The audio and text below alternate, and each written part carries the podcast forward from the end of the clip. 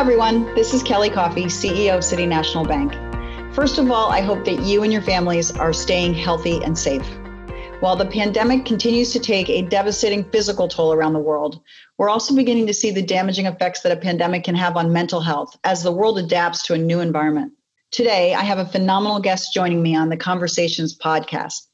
Dr. Heather Munroe-Blum has an incredible resume and legacy in the fields of psychiatric epidemiology and public policy. She is a director of the board of Stanford University Center for Advanced Study in Behavioral Sciences and various other boards and powerful commissions, including the board of directors for RBC and the Canada Pension Plan Investment Board, which she chairs. I think her perspective on mental health and human behavior will make for a fascinating conversation today. It is my pleasure to welcome Dr. Heather Munroe-Blum. Heather, thank you so much for joining us on the podcast. Great to be here today, Kelly. Really a delight. Great. Well, let's jump right in to maximize our use of your time. So, tell me how you would summarize psychiatric epidemiology and why it's an important field, especially in today's world. We all know, have some concept of mental health. Psychiatric epidemiology is really understanding how present mental illnesses in the general population over and above those who go to clinics or see a social worker or psychologist or psychiatrist, how many people suffer from mental health problems. What are the causes of it? What's the distribution of it?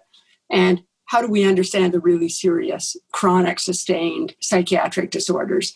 And this is really pertinent in general because one in four people at any time around the world will be suffering from some psychiatric disorder anxiety and depression being the most common ones, um, certainly in the Western world, but beyond that. But we know as well that in the COVID context, young adults in particular are experiencing a big rise. You think about all the young kids going off to college now and trying to date in a world of uh, distancing and all those sorts of things, um, challenges in connecting to family. But the pandemic is creating mental health challenges right across age groups, social groups, and uh, cultural groups. So it's hugely important right now. It's important in so many aspects of the world today, but I, I do want to focus on the pandemic and coronavirus. And as you said, especially with the younger generations, it's very hard for them. But since the beginning of the year, since the beginning of the really the pandemic, the whole world's been really focused on the physical effects that coronavirus has on our immune system, uh, understandably so. But at, at what point did you start to think about the subsequent mental effects that not only the COVID 19, but the sheltering in place, as you said, would have on society. I was really aware of it when I came back from a meeting in the United States at the end of February and went into uh, speaking on a national panel in person with a big audience the beginning of March.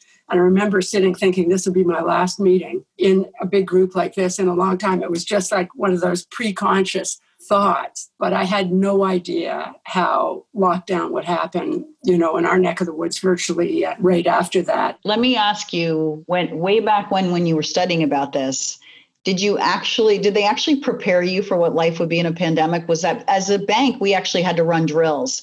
Now, it's never the same as what you think it's going to be, but are there any studies, anything you look like that can compare to what the world is like today? Well, certainly the, the companies I'm involved with today had all done some kind of pandemic pre trial. No one, as you say, anticipating what it would be like. But I actually, and it says something about my age, I guess, had polio as a child, one of the last global pandemics. And I, I got polio as a toddler the year that the Salk vaccine was, was created. So if you think about influences on life that you're not conscious about. I would say that. And then psychiatry, both were formative for me. But we had uh, in Toronto a big experience with SARS. And prior to that, of course, HIV, that was really challenging because of all of the social judgments. You know, we see this happening in a geopolitical way now. But back then, it was an, on an individual to individual basis, on groups of people in our own communities. And then again, some of that ambiguity about how to be safe.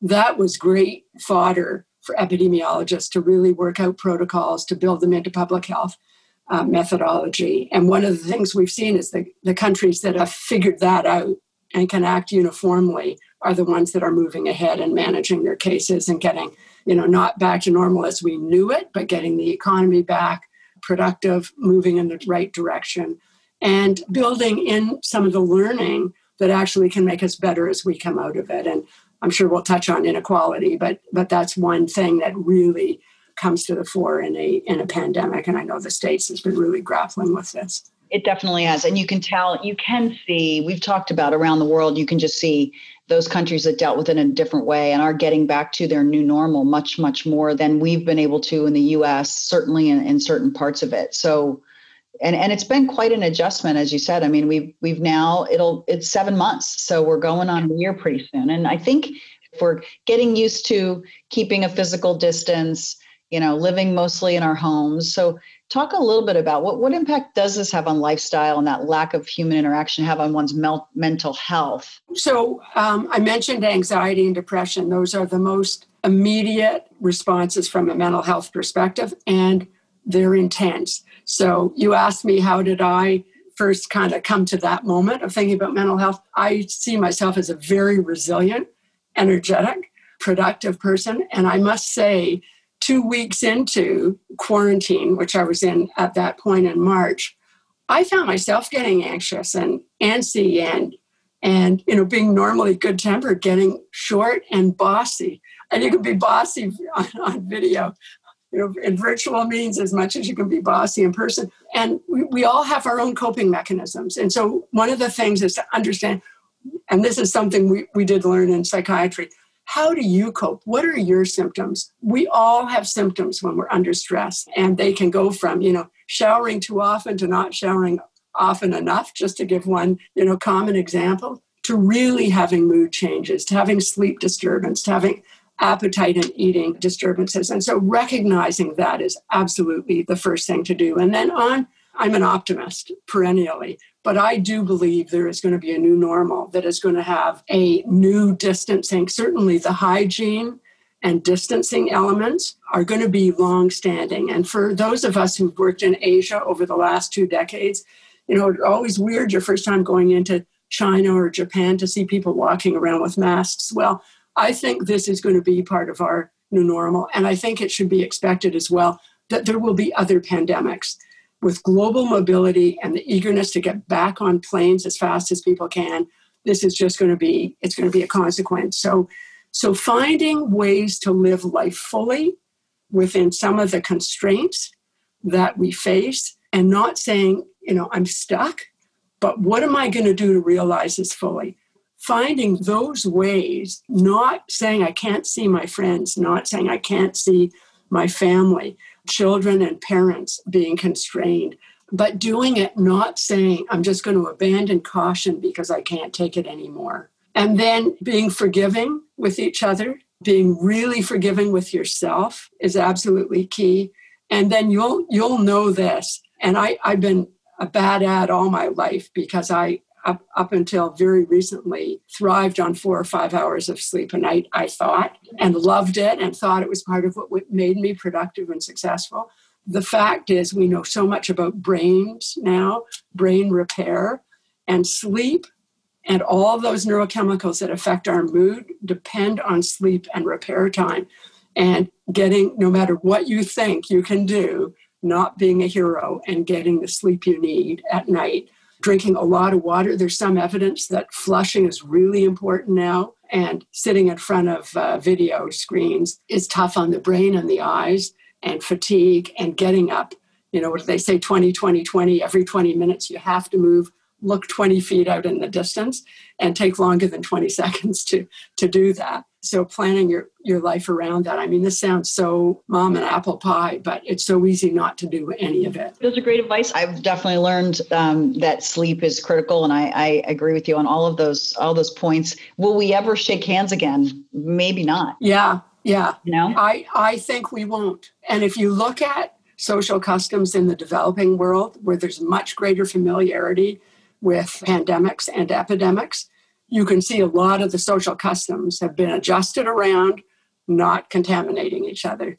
I was reading a research study that Harvard School of Public Health did back in April on mental health. And you probably know, but one of the recurring themes that emerged was that more people were beginning to experience increased feelings of anxiety and fear. And they found that it's not just coming from self isolation, but from not a big surprise to me, following the coronavirus media frenzy for too many hours throughout the oh, day, right? Yeah. I mean, yeah. Is that what do you think the most damaging, you know, is during a pandemic for our for our mental health? Look, I would say absolutely turning off the news is a real good idea. And again, back to the point of the you've you've all seen the stress hierarchies, right? Death in a family, divorce, these kinds of things, house move.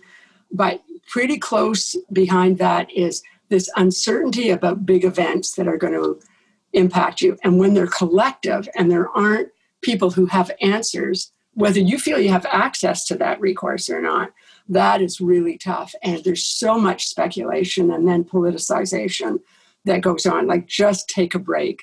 You cannot be immersed in making yourself an expert on COVID 19 or you will go crazy. And, and scientists and public policy people themselves have to have a big step back in order for us to get to the to the right place. So, what do you recommend for people to do who are struggling to stay happy and positive with all of that coming at them? Besides turn it off, which I, I do think that that we should all do from time to time. But you have to turn it off and then substitute something that's nourishing mm. that isn't a big apple pie. That's right. Otherwise, you're.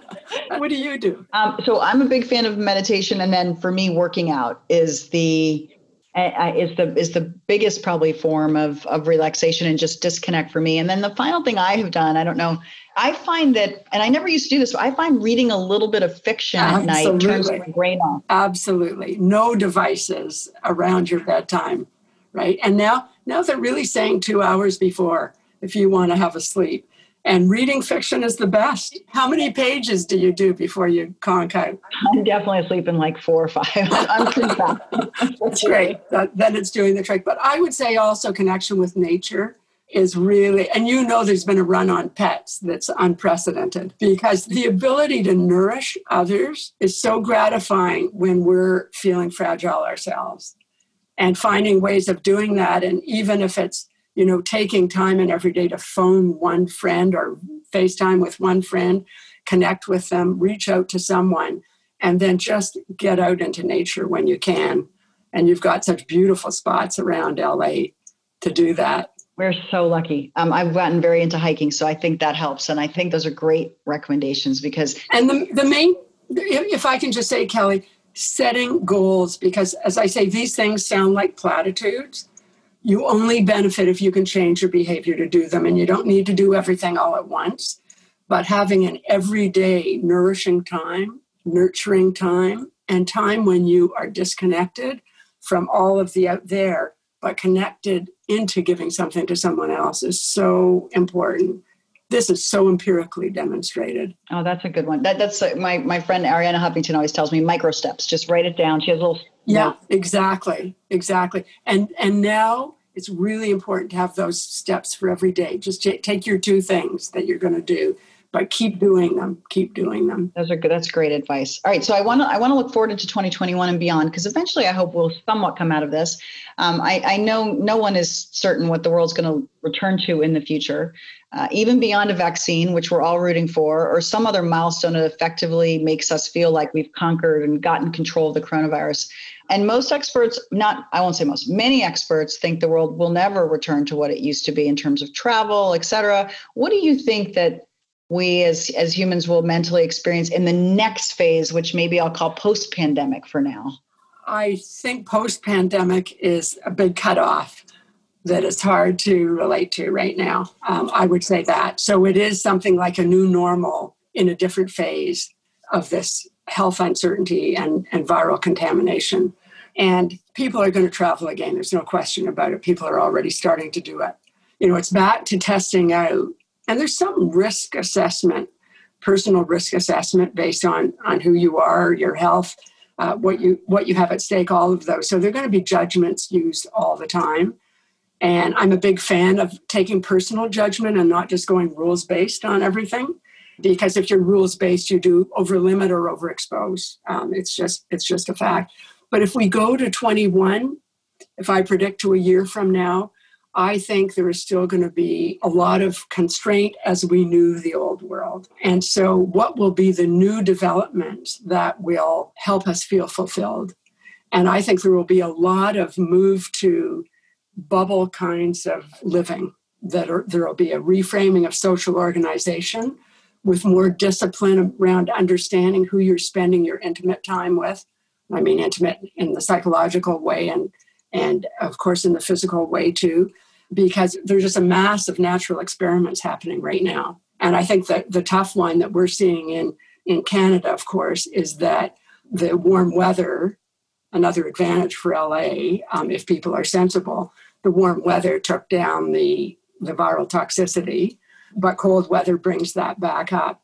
And we've had, you know, all of these young people, take Toronto and Montreal, our two biggest cities, who had a lot of physical freedom over the summer, who now have to go back into constraints. And that is going to be tough. And I think we have to be very creative about thinking about how to keep people physically together without the exposures. And I think if you fast forward a year from now, we'll see a different configuration of social space working space, family space than what we have now. And, and that leads then into the whole theme of inequality.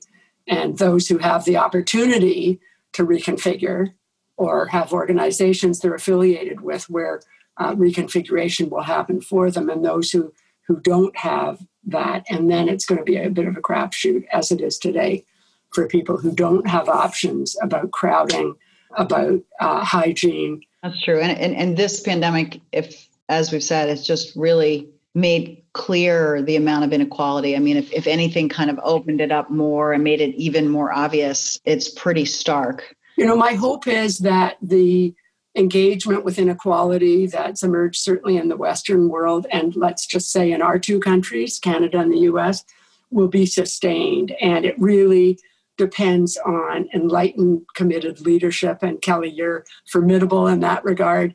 And then really having a community of people who want to understand what they don't know about inequality and to listen hard to what people who feel left out feel will give them an edge to participate. And that could be a silver lining in this whole pandemic context. Yeah, if we keep that going, I keep saying it's it has to be a movement, not a moment. So continuing great way. And so I, I always love to end on a positive note with every episode in our conversation series. So, what are you most hopeful for, Heather? I'm really hopeful for more creativity and innovation to become built in with organizations and families drawing on everybody to fuel that innovation, reorganization, and kind of continuous uh, problem solving, but also foresight and creativity.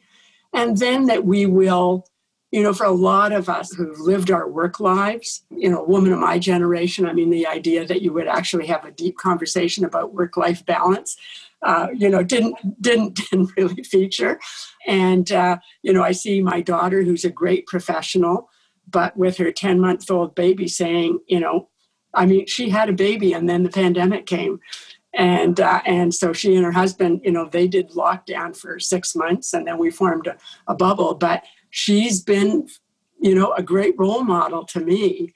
This intergenerational learning is fantastic. And so I really feel that that it's it's created a new empathy platform um, in its own way for each of us. And if we can draw on that, learn from it, and not feel like you're in a fixed position, but there's a lot of flexibility to the way we can express ourselves, nurture ourselves, and be nourishing to those around us and do work and live in ways that makes a difference that's pretty great you know so i'm i'm hugely optimistic for that. That's terrific. That's that's incredible. That's a greatly positive way to end this. So thank you so much heather for having this thank you kelly and uh, all good wishes to you and all the colleagues. You, you run a great place and and you're terrific.